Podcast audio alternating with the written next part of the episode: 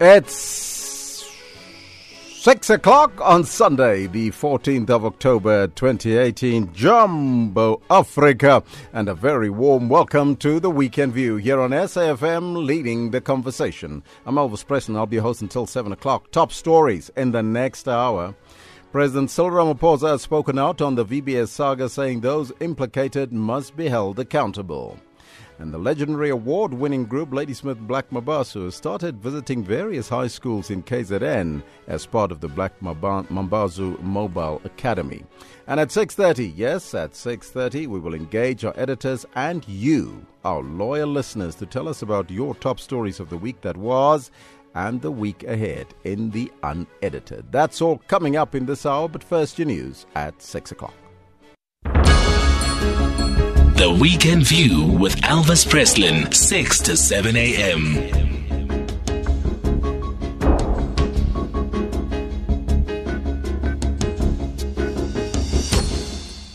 Thank you, Rachel. Remember at 6.30, we will engage our editors and you our loyal listeners to tell us about your top stories of the week that was and the week ahead in the unedited.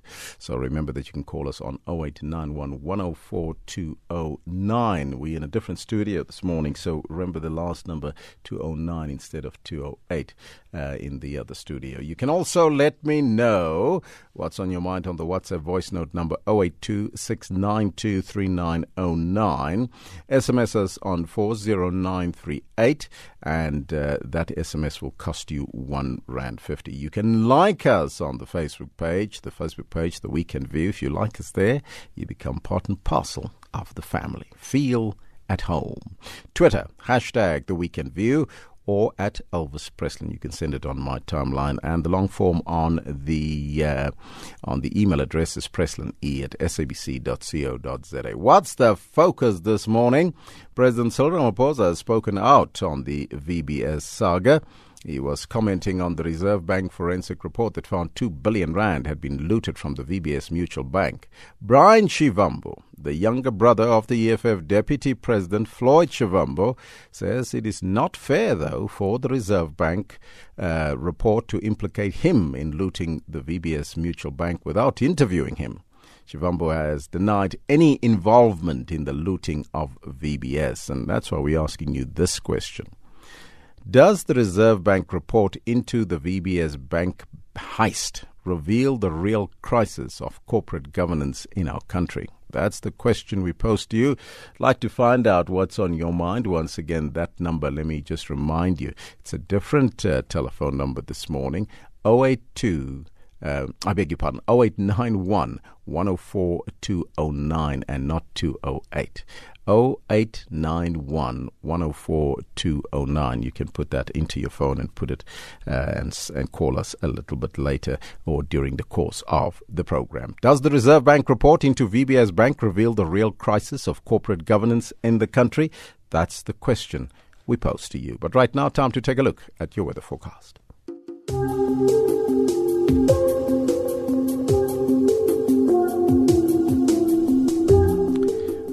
There's a watch. Severe thunderstorms expected over the central northwest and central and western parts of the Free State, the extreme eastern parts of the Northern Cape, as well as the eastern parts of the Eastern Cape.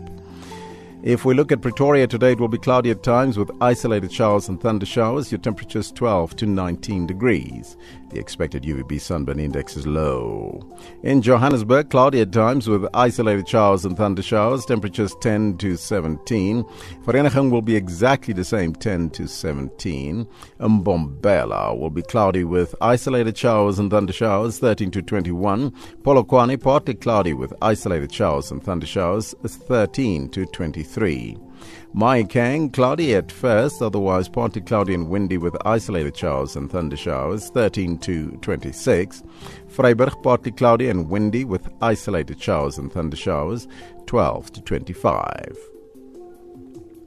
Bloemfontein, partly cloudy and windy with scattered showers and thunder showers, 12 to 24. Kimberley will be partly cloudy and windy with scattered showers and thunder showers, 12 to 28. Upington, partly cloudy at first, otherwise fine and windy, 13 to 29. Cape Town partly cloudy with early morning isolated showers and thunder showers. A fresh northwesterly wind. Your temperature is 16 to 20 degrees. The expected UVB sunburn index will be moderate. George, cloudy, isolated showers and thunder showers abating in the afternoon. Light northeasterly wind becoming moderate southwesterly in the afternoon, 11 to 24. Port Elizabeth, partly cloudy with isolated thunder showers in the afternoon. There's a 30% chance of rain. Fresh northeasterly to easterly wind becoming southwesterly overnight, 14 to 23. East London, partly cloudy and windy with isolated thunder showers. Fresh to strong northeasterly wind, 14 to 22. Durban will be uh, cloudy with isolated showers and thunder showers, a moderate easterly to northeasterly 15 to 21. The expected UVB sunburn index is moderate. Richards Bay will be cloudy with isolated showers and thunder showers. You'll have a moderate uh, easterly to northeasterly wind 16 to 22. Pietermaritzburg will be cloudy with isolated showers and thunder showers at 10 to 16 degrees. That's your weather forecast brought to you by the South African Weather Service. Here, there, and everywhere. SAFM 105.6 FM in Phalaborwa. Staying with our top story mo- this morning, the Hawk says it has assembled a strong, well resourced team to investigate the looting of funds from the Venda based VBS Mutual Bank. The Hawk spokesperson says the team will be guided by the National Prosecuting Authority. This follows the release of a report commissioned by the Reserve Bank into the troubled VBS Bank. The report found that around 53 people and entities unjustifiably and illegally received around 2 billion rand between 2015 and 2018. One of those who benefited was the majority shareholder in VBS Vele Investments. Tsepo Mongwai reports. The Hawks have assembled a top notch team to link over 50 individuals to the theft of VBS financial assets totaling nearly 2 billion rand. Hawk spokesperson Hangwani Mulaudzi says the priority crime unit will not rush its investigations. Mulaudzi says the latest report commissioned by the Reserve Bank into VBS confirms some of the things that they already know. Uh, names can be, have been punted, we are aware of that but we have our own criminal investigations that we are dealing with. Uh, so, uh, unfortunately, I'm at pains not to give out those names of the people because already there are people that we have eyed. So, even if we have eyed them, but I'm not at liberty to to to mention them. The looting of VBS nearly cost thousands of depositors their savings. The bank was established to address the high number of unbanked citizens in the rural area of Venda in Limpopo. VBS is widely used by saving schemes. The majority of customers are mainly the poor and elderly. The bank's failure to meet its daily cash withdrawals prompted National Treasury to issue about 300 million rand guarantee from the fiscus. The move aimed to protect the poor and vulnerable. The man tasked with leading the forensic investigation into VBS, Advocate Terry Motau, says the funds were leaving the bank as soon as they were being deposited. One of the things um, that the report deals with is it looks at various entities and individuals who received monies without just cause. And without just cause means could not find any justification for those monies that were paid. And because of time, among other things, I mean, as, as, as you'd appreciate, investigations do not go on forever because on the one hand, while you're investigating, on the other hand, there is an active and a concerted effort to dissipate assets. So at some point, you need to draw the line in the sand and bring this to a close so that prospects of recovery are hmm. maximized. Vele investments feature among the long list of individuals and companies that have benefited from cash stolen from VBS. The curator of VBS, appointed by the Reserve Bank to rescue the mutual bank, are in the process of liquidating some of the assets that belong to Vele. Former CEO Robert Madzonga is named in the report as being among the recipients of millions of rand. Madzonga could not deny receiving money, but has maintained that personally he didn't break the law. He received a monthly salary of 500,000 rand, including a once-off bonus. When I started working as a COO of Verde in 2016, this is starting from 2016, I was paid 300,000 rand per month. And it goes on and it gets increased later when as I go on, when into to 500,000, which is 400,000 plus 100,000 for travel allowance, which is in total 500,000. And that amount stays the same. And when I got appointed as a CEO, the company could not afford to increase my salary. So they said, we will give you a once-off signing fee bonus, but your salary will stay the same as the COO, although you are the CEO, which everybody, when you are appointed, you expect your salary to be increased. They said, we cannot afford. We'll just pay you a once-off fee bonus which they paid, and that's it. And I continue with my old salary. Madzonga has accused his critics of misrepresenting the forensic report. He says some individuals want him taken down. The, the, the reason is quite simple. It is the jealousy. And that's the reason why people feel that uh, Madzonga has got a lot of assets. He might have achieved so much things, but they do not look at where is the background, when did Madzonga start working, where people feel that uh, Madzonga is not supposed to have achieved what he has achieved. Therefore, we must see, try to find him to to drag him down because they are even talking about saying he's got a Lamborghini. But when you go into the record, you find those Lamborghinis, those cars were bought in 2002. Meanwhile, the Reserve Bank has been accused of sleeping in the job while money was being looted from VBS Mutual Bank. COSATU and the SACP say the looting could not have taken place over such a long time if the Reserve Bank had been doing its job. The organizations are calling for action to be taken on the structural failure of the prudential system managed by the Reserve Bank. I am Tepo Mungwai in Johannesburg. Meanwhile, some of the more than 100 VBS employees who were given notices of termination of employment on Friday have expressed dissatisfaction with their severance packages. The workers are members of COSATU affiliate union SASBO. The notices indicate that their employment will end on November the 12th. The Reserve Bank placed VBS under curatorship in March after the mutual bank started experiencing financial difficulties following evidence of widespread looting. Our reporter Rudzani Tshivhase has more. A group of VBS employees gathered outside the Thohoyandou branch this morning. They had copies of retrenchment notices. The documents which the SABC News crew has seen, the document which the SABC News crew has seen indicates that the workers will get a one-week salary severance package and half their October salary at the end of the month. One of the employees, Azuen Madara, who was head of the accounts department at VBS for over 16 years, has described the packages as an insult to them. I've been working at VBS for 16 years as an HOD in accounts. Uh, but the way VBS has handled us is very bad. It's an insult to us as workers. They, I have got kids. They have to go to school. I have no money to give them.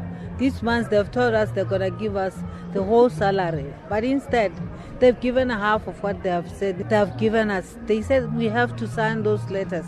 But what we have to sign is differs from. A cleaner, Noriara Paswa, is receiving 21,000 Rand package after working for the bank for 15 years. She has children and grandchildren to support.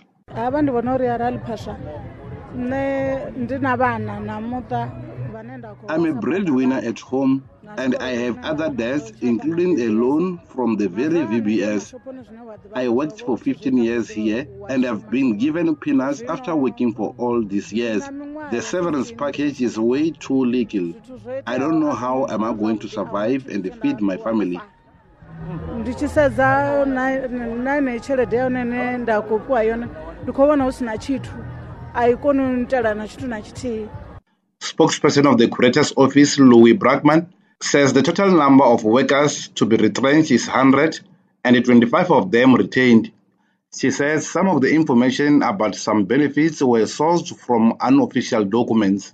After having concluded talks with the employees, the curator can confirm that final employment contracts have been signed with 25 employees and that retrenchment packages have been issued to 100 staff members.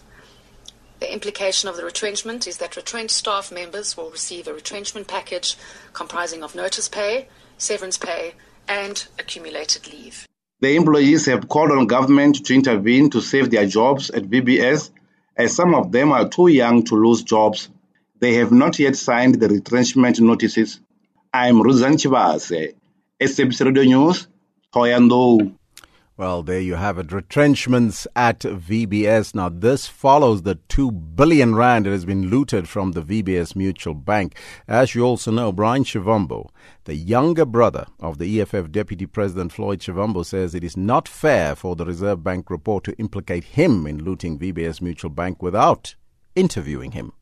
Shivambu has denied any involvement in the looting, and that's why we're asking you does the Reserve Bank report into VBS Bank perhaps reveal the real crisis of corporate governance in our country? That's what we're asking you. I'd like to get your thoughts on that number 0891 That's the number here in studio. You can also uh, send us a text message, like us on the Facebook page, and follow us on Twitter. But joining us now to speak further on the VBS Bank report is Theo uh, He's the chairperson or the chairman at uh, P- PKF Business Consultancy Firm. Uh, and a very good morning to you, Theo, and welcome. Good morning, Elvis. Thank you very much. Now, Mr. Vermaak, uh, your company, PKF, is one of the largest mid tier accounting firms in South Africa, providing multidisciplinary auditing, accounting, and business advisory service. What is your reaction to the large scale looting and pillaging that the VBS Bank report exposed? Elvis, one's reaction can be nothing but just shock and horror, especially in the context of what you've just been talking about and what's happened to people in South Africa and their livelihood. And it's alarming that such a scale of, of, of, of what happened at VBS uh, was even possible. Now, we have in recent times seen rife reports of looting, corporate theft, rampant dishonesty, and even fraud here in South Africa. One can just go back to Steinhoff, and, and, and, and it seems like we're going through a governance crisis. Is that your thoughts around this as well? Elvis, I think it would be hard to argue that there's not perhaps a governance crisis in South Africa. There clearly are fundamental issues that we need to address. And I firmly believe that a lot of that stems from leadership and the example that we set by the leaders in our country at the moment.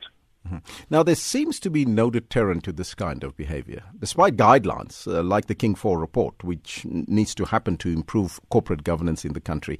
What do you think then needs to happen next in order to ensure that we do have corporate governments and hold companies, executives accountable? Oh, that's a really good point. point, and I do think that you know South Africa is, is hailed for, for King Four, and, and, and globally it's considered a, a fantastic corporate governance code uh, and in fact, uh, the, the leader in that field. I do think, though, that one of the issues that we have is that we lack consequences of poor behavior. The the laws, the codes, uh, ethics codes, etc., uh, serve a good purpose uh, in, in, up to a certain point, but after that, you definitely do need consequences for people's behavior uh, when they are fraudulent uh, and are not uh, following their fiduciary duties. Now, your background is accounting, and, and that is one profession whose reputation took a serious beating in recent years due to the frequent scandals and irregularities. Uh, one can just name some international companies that's operating here in South Africa. Surely there are ethics uh, governing this particular profession, isn't there? Obviously, are. Uh, absolutely. We are governed by an ethics code. Uh, there's a global code which we use in South Africa, which is supplemented in South Africa. Uh, so you're absolutely right. There is an, there is an ethics code. Uh, and that is one of the reasons that is so alarming to see so many accountants involved uh, in, in, in, many of these issues. Mm-hmm. Uh, should these codes be reviewed, or what do you think should happen next in order to uh, keep these people accountable? I don't think it's necessarily a matter of the codes being revealed. I think there's uh, perhaps uh, an issue with enforcement. Um, the codes are, are, are, sound in my view. I think they are robust. Uh, but what we definitely need is enforcement. If I may just add a, a point to that, within the accounting profession, we have members who serve in public practice and we have members outside of public practice, so those who work in companies like VBS Bank.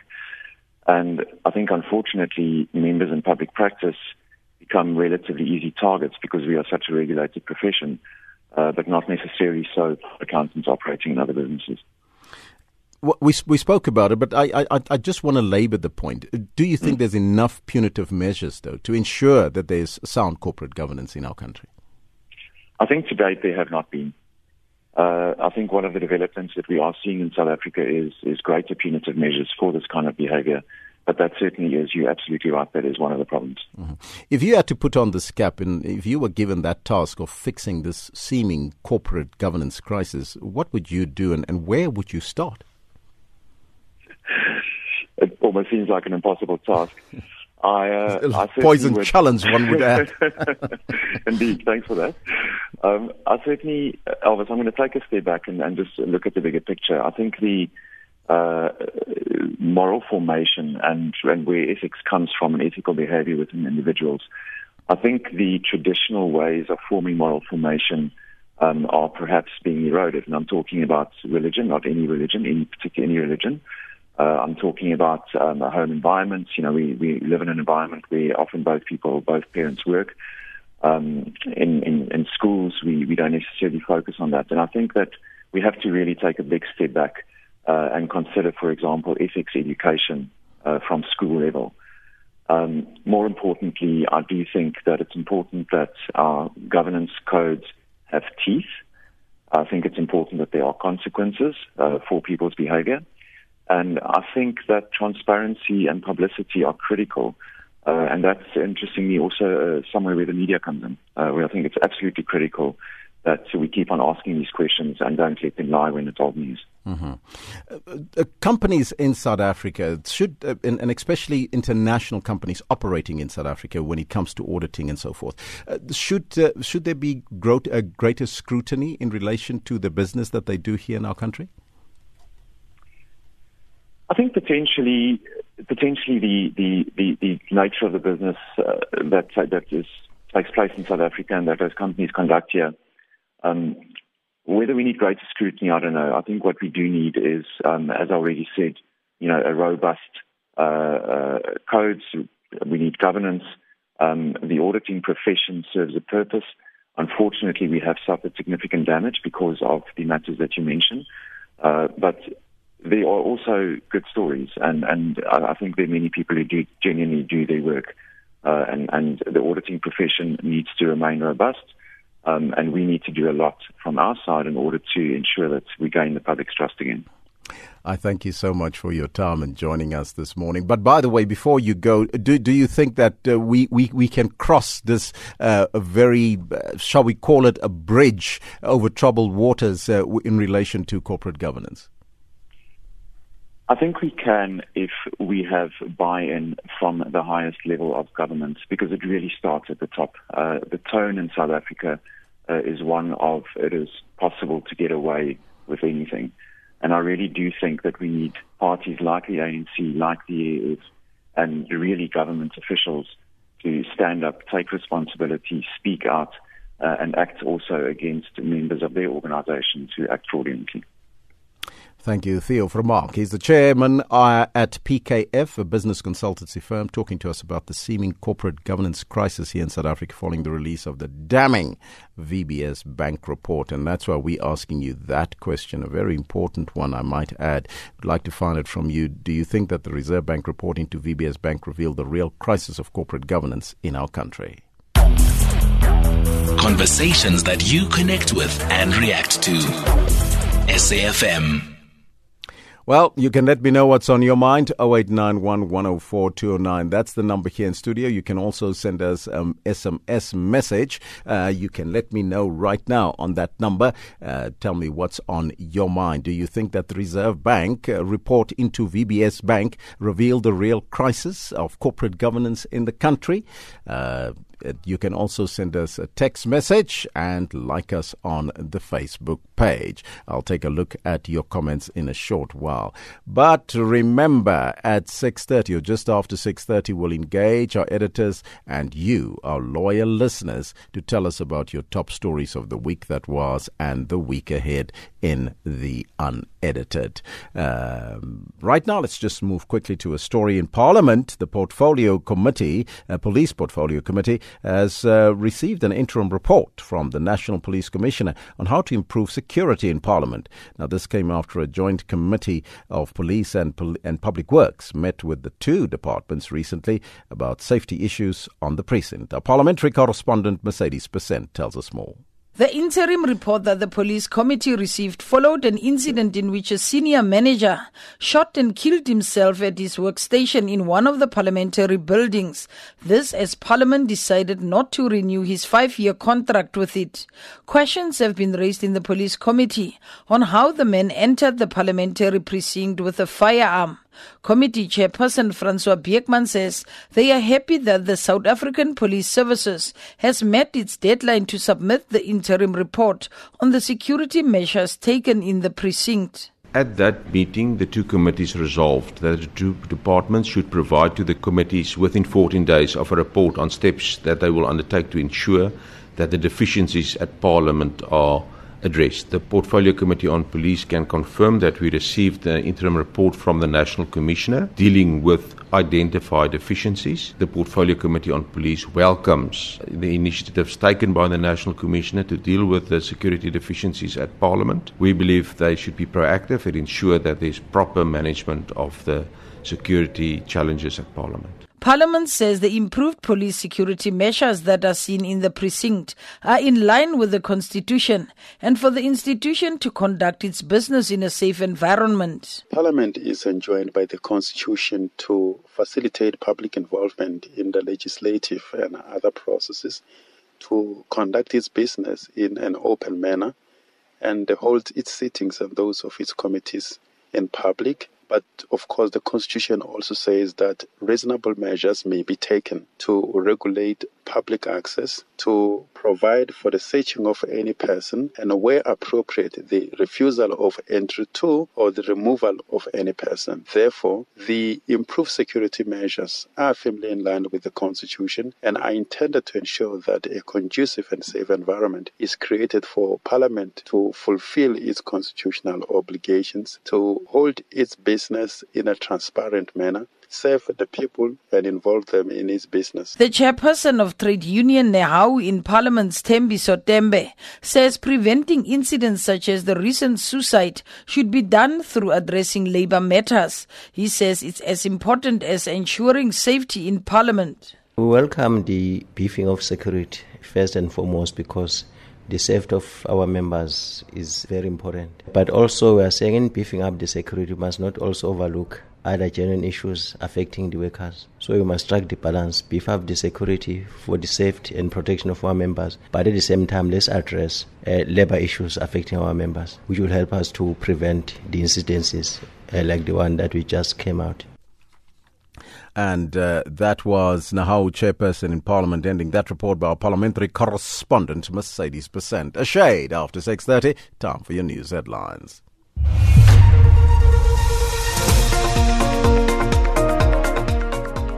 Chairperson Gwede Mantashe says a commission may be appointed to investigate the VBS collapse and looting saga. President Cyril Ramaphosa has emphasized the importance of South African business people to invest in the country's economy. And more than 1,000 people from Honduras have begun to walk to the US border, fleeing their country's poverty and high crime rates. Details of these stories and more at 7 o'clock at SAFM Radio and at Elvis Presslin on Twitter. It's now 6.33. As usual on a Sunday morning, we take a look at your newspapers. And we start off with the uh, Sunday Times this morning. Front page, shameless. And what does it relate to? Well, beautiful cars and women on the front page there, while the elite looted. The poor depositors were left waiting in long queues to get that cash. Guess who we're talking about? VBS. Also on the front page of the Sunday Times, the former President Zuma and his Nkandla home loan now the focus of a police probe all about VBS Bank. That's the front page of the Sunday Times. The City Press continues with the story. A front page there VBS Cyril knew. Sources allege that a VBS shareholder briefed Ramaphosa about looting early last year and even before then informed the central bank and the Financial Services Board. It also says that nobody was willing to do anything. Had they responded earlier, these guys would not have looted this much. So states the front page of the City Press. Let's move on to the Sunday World. They continue with the front page picture of Floyd Shivambu there. VBS Floyd Shivambu sees red. Also on the front page, suicide threats in the mix. The minister in love triangle, a deputy minister of telecommunications and postal services, um, as husband allegedly had sex with a youth league leader. That's the front page of the Sunday World. On the Sunday Sun, they are leading with Uzalo loses their captain. He was being greedy, says the insiders there. As that, and then also Tumi's hair gets a thumbs up. Front page of the Sunday Sun. The Afrikaans paper, The Bild, uh, they are leading with Pik with a front page picture of him there. Ek het nie ouer geword nie, die tyd het net verbygegaan. He didn't get old time just flew. That's the front page uh, on the death of Pik Botha, who died this week. That's the front page of the Rapport. And if we move, in fact, that's the last paper that we do have for you this morning. And as usual, this time of the morning, it is your time to shine, where we invite you to give us a call to give us your top stories for the week that was and the week ahead. And uh, this is another edition of this week's Unedited. Now, we started the week with the President Cyril Ramaphosa saying that the appointment of the former Reserve Bank Governor Tito Mboweni as the finance minister comes at a critical time for the South African economy. Now, Brian Shivambu, still in this week, the younger brother of the EFF Deputy President Floyd Shivambu, says it is not fair for the Reserve Bank report to implicate him in looting VBS Mutual Bank without interviewing him. Shivambu has denied any involvement in the looting of VBS. Dumisani Hlophe, here at the SABC, our political editor, had this to say about his top stories for the week that was and the week ahead. It seems like every day had its own top story of the week, so to speak. Mm. I mean, at some point, it was the apology of Nhlanhla Nene and his, you know, subsequent resignation and the, suddenly the appointment of Tito Mboweni as the new finance minister, so it came as a big story on its own. And I think whilst, you know, South African was still digesting that, suddenly, boom, there's this VBS, uh, you know, forensic report that came with its own sub-themes. Um, I think the main one is a question of greed, but with the sub-themes of... Uh, collusion between senior politicians and uh, business persons that cripples the operation of the democratic institutions and leaves the poor much poorer. Mm. Uh, so it was all of that. So whilst we were still mulling over that, suddenly both another big story, uh, the passing away of a apartheid former foreign minister Botha, may his soul rest in peace, which in itself it brings its own sub themes because it primarily leads people to ask how do you how do you relate or what is the heritage reference you know to politicians who served in the capacity that he did mm-hmm. uh, of an apartheid government mm-hmm. uh, and his subsequent you know being born again in a way politically. so there are, there are all of these things, and and so so the week it like practically only had top stories. Unfortunately, because these events were just too close to one another, most of the issues that could have been dealt with thoroughly in mm-hmm. each of the stories are left hanging because suddenly we had to rush to to the new top story. Yes, all right. So let's start off with the, the first story, and that's the big one, of course. ANC Deputy Secretary General Jessie Duarte says that the ANC welcomes the appointment of the new uh, fellow National Executive Committee member Tito Mboweni as the new finance minister. Now, she was addressing the media in Cape Town. Mboweni was appointed by the president, uh, Cyril Ramaphosa, with immediate effect after the president accepted Nhlanhla resignation. Uh, did it come as a surprise, though, that he resigned? Yes and no. Mm. Uh, yes, it came as a surprise because it's it's it's it's hardly unheard of in this country. Mm. Uh, you know, for a senior public official to make an apology for wrongdoing and a follow up with a resignation. But uh, institutionally, it would have been extremely difficult for him to remain in that position because it's an extremely sensitive position. Mm. Out of, in fact, sometimes I even think that it's actually even more powerful than the presidency. Mm. Uh, because it's in charge of finances and it manages, um, you know, domestic and global capitalism. So, so it, it, it was unlikely that he could remain there. But I think for me, the two interesting things that came up with. The first one is that suddenly society was divided. Mm. Suddenly the issue was not so much that, you know, uh, he has been to the Guptas, but that, you know, it's like the apology suddenly was acceptable mm. Mm. because he's in Nhlanhla Nene.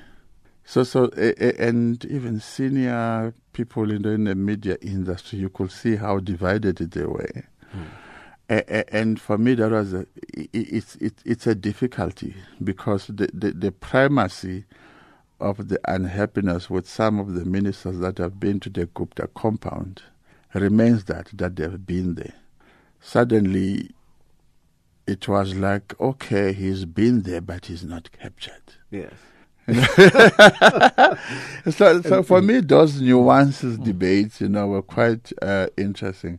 But here's an interesting thing that we also, another dimension that I found interesting, is that there has been lots of these public apologies, and I'm beginning to question myself: what is the value of these public apologies? Because when people don't act upon them, mm. I mean, Jackson Mthembu apologized at some point yes. for drunken driving.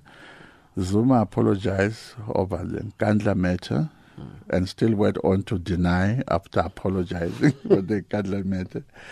And then, before we forget, Jeff Radebe also apologized yes. at some point for his indiscretion with the young lady. Mm. And then Malema has apologized mm-hmm. to Thabo Mbeki and to South African for, in courts, giving South Africans, you know, Zuma Vavi also apologized. Mm.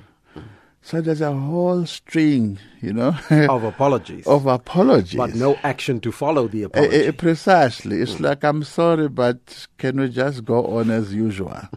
so, but in this particular case, he, he apologizes and leaves. But so I'm not sure whether he resigned out of a personal volition mm-hmm. or because the institution that he headed inherently demanded that he is he moves from that particular post. Does this perhaps set a precedent, and what were some of the angles? Because this this this story had many legs to it that we found yeah. at the SABC. No, it doesn't set a precedent. It's one in a million. I, I, I, I'm not convinced that sooner or later we'll have another apology mm. followed by a resignation. I think the dominant attitude of our uh, senior political leadership in this country says unless I've been to the court of law and gone through a trial and been found guilty by a judge, mm. I have done nothing wrong. Yes. That's that's the basic attitude, and I don't mm think it's going to change over this. Mm-hmm. Let's move on to the second story, and, and that, of course, is another big story. Uh, the VBS Bank. Um, it was found, of course, that uh, there was a, the biggest heist probably in this country has ever seen. The United Democratic leader, Bantu Holomisa, says that the president Cyril Ramaphosa should establish a task team again to ensure that those implicated in looting the VBS bank are speedily brought to book. Let me tell you why why why some of these the inquiries and the commissions of inquiries are bad for democracy is because in a democratic system like South Africa's, there are institutions that are established to investigate wrongdoing, prosecute those that are suspected of doing wrong, and a, a, judicial system that's supposed to take a decision and such people are punished. Mm. Now, once you begin to put commissions of inquiry for everything that needs to be established, then you are practically crippling the likes of your law enforcement agencies, your the Hawks, for example, that are no investigative unit, your small crimes, commercial crimes agencies, and all of that. So practically what you need is, is not an array of commissions of inquiries of task teams. Mm.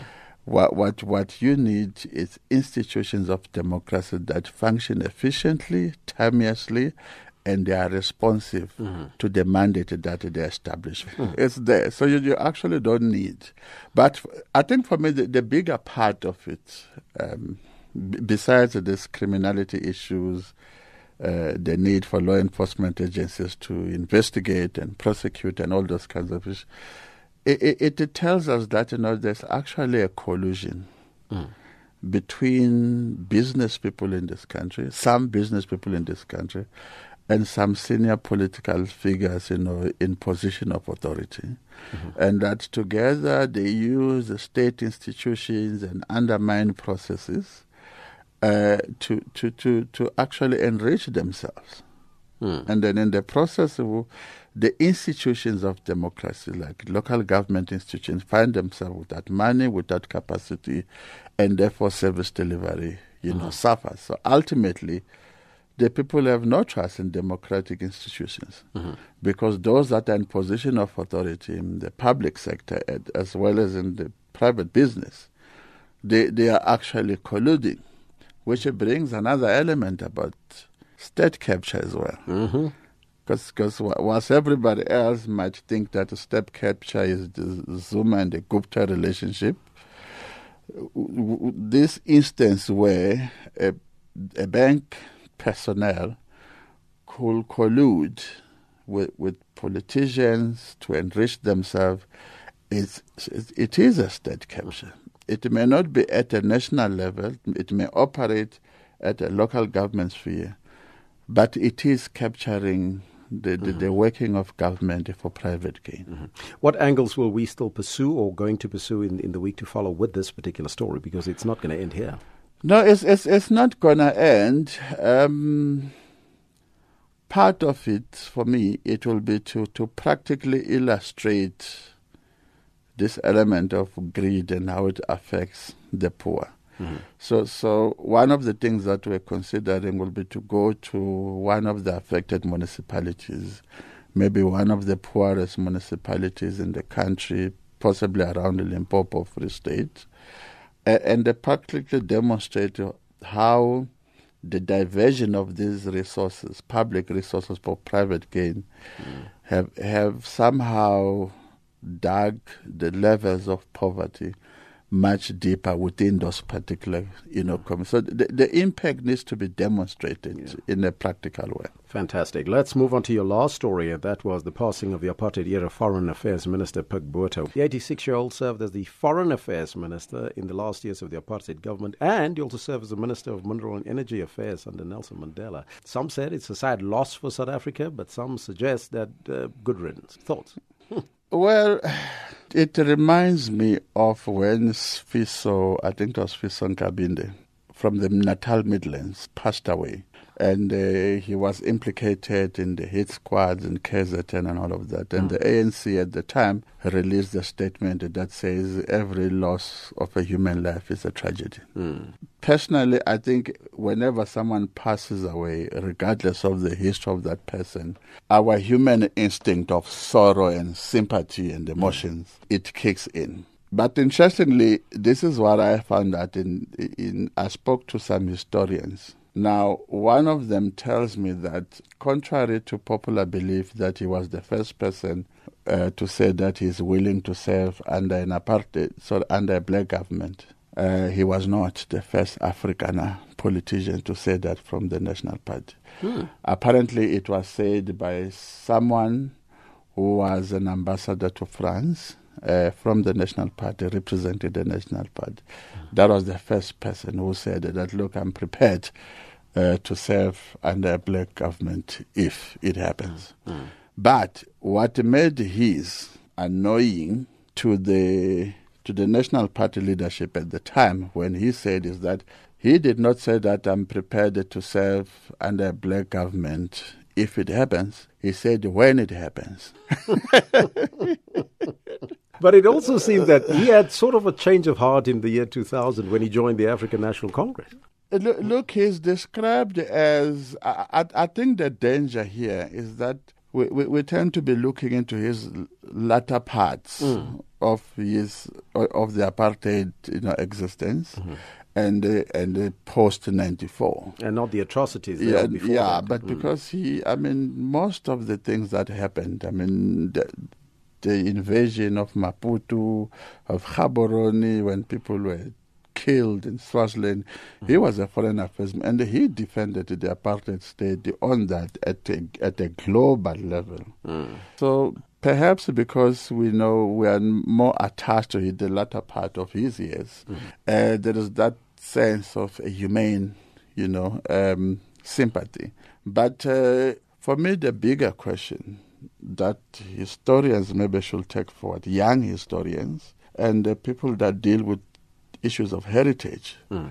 is what, what, what should citizens of a democratic South Africa relate to the heritage of those that were part of the core of the apartheid regime. Uh, uh, and uh, so, so you, know, I've, I've, you might have seen when he passed away on Friday, it took quite a bit for the presidency to release a statement because of that internal confusion or dynamic, also mm-hmm. how to relate. I, I'm not sure, for example, if, if the flags are being flown at at half mast, as it will be the case, you Mm, know, yes. under normal circumstances. Well, interesting story and an interesting question that you pose. But let's look at the week ahead. Uh, Look, I think the week ahead it might be dominated by the EFF press conference on Tuesday.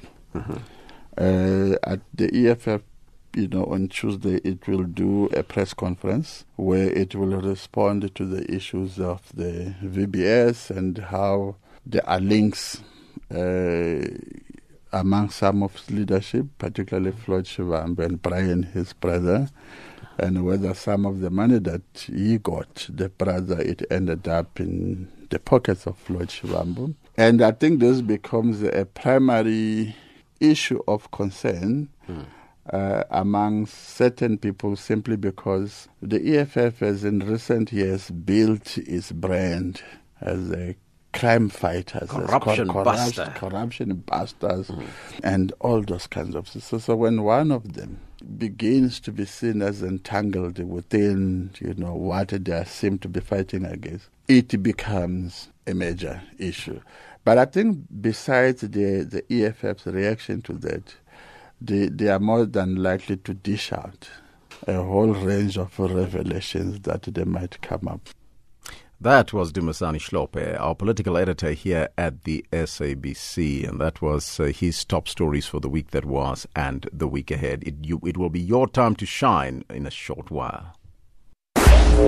Hashtag SAFM Weekend View. We're asking you that very important question as well this morning. We want to find out for, from you, uh, following the VBS scandal, does the Reserve Bank report into VBS Bank reveals the real crisis, uh, crisis rather, of corporate governance in the country?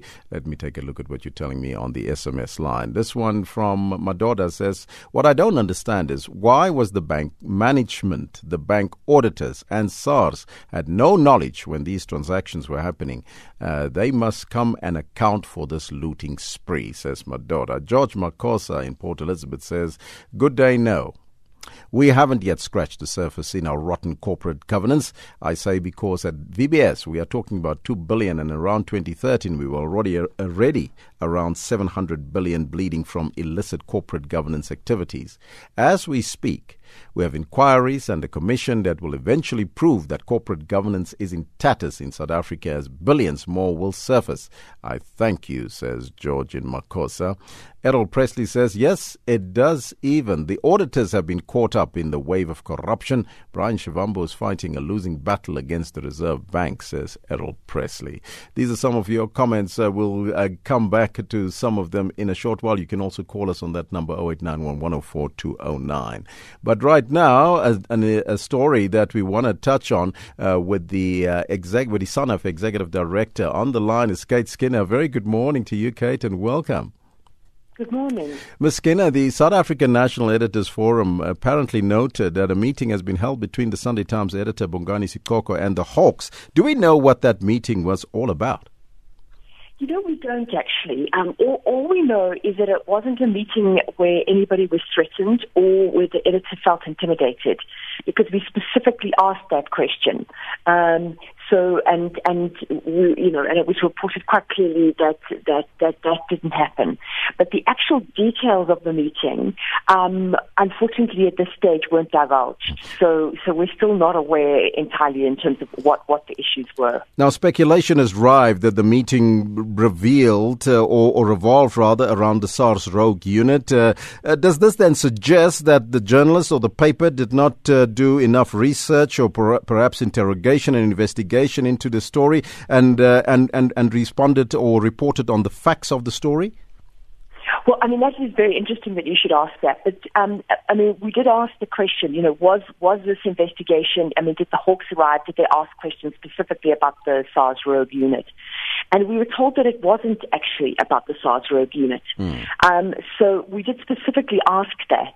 Um, I mean, we obviously, SANEF, um, you know, see that SARS rogue unit story as hugely problematic, um, and you know, as as definitely, you know, an example of unethical journalism and you know, um, journalism where where the sources weren't properly checked, um, and we definitely think that that that it was a huge problem, and obviously, you know, those stories had very very dire implications. But interestingly, um, to come back to your question, it sounded like it wasn't about that actual issue. Um, but as I say, the, the problem is we, we don't know what it was about. Mm. But we certainly asked if it was linked to that, and and the answer we we were told was was it it wasn't actually on that issue. Mm-hmm. Uh, is this a concern, perhaps, for SANEF and for journalists uh, uh, that state institutions are visiting them in their offices? Yes, very much so. Um, so, so that hence, hence our immediate, you know, um, questions, and you know, the fact that we phoned the Sunday Times as soon as we, we you know, heard that this had happened. Um, you know, we, we we were very anxious because you're you're quite right. I mean, you know, ultimately that's not what you're wanting. You know, you, for freedom of expression and access to information, you know, to happen in a in a kind of free flow sort of movement. Um, you don't want security um, institutions such as the Hawks to be visited visiting um, Sunday Times. Um, but at least we were told that it wasn't, there were no threats, it wasn't intimidating. But ultimately, you're absolutely right. That, that is not a situation that we want to be in, um, not mm. at all. What next now after this? Well, obviously, we, we we're going to keep very a very close eye on this, um, and and on what happens around around the Sunday Times and and the issues around the SARS unit, because certainly there's there's been a huge outcry around it. I mean, that's not to say that the Sunday Times hasn't apologized. I mean, they have apologized again and again about about that, um, you know, the, those stories. Um, but you know, the thing for SANEF is always that we want to uphold ethical journalism, um, you know, and also the, the you know the practice of journalism where you always triangulate everything, where, you know, um, if you get something from a particular source, you've always got to check that and double check it, particularly, you know, when, when it's a story which is so important.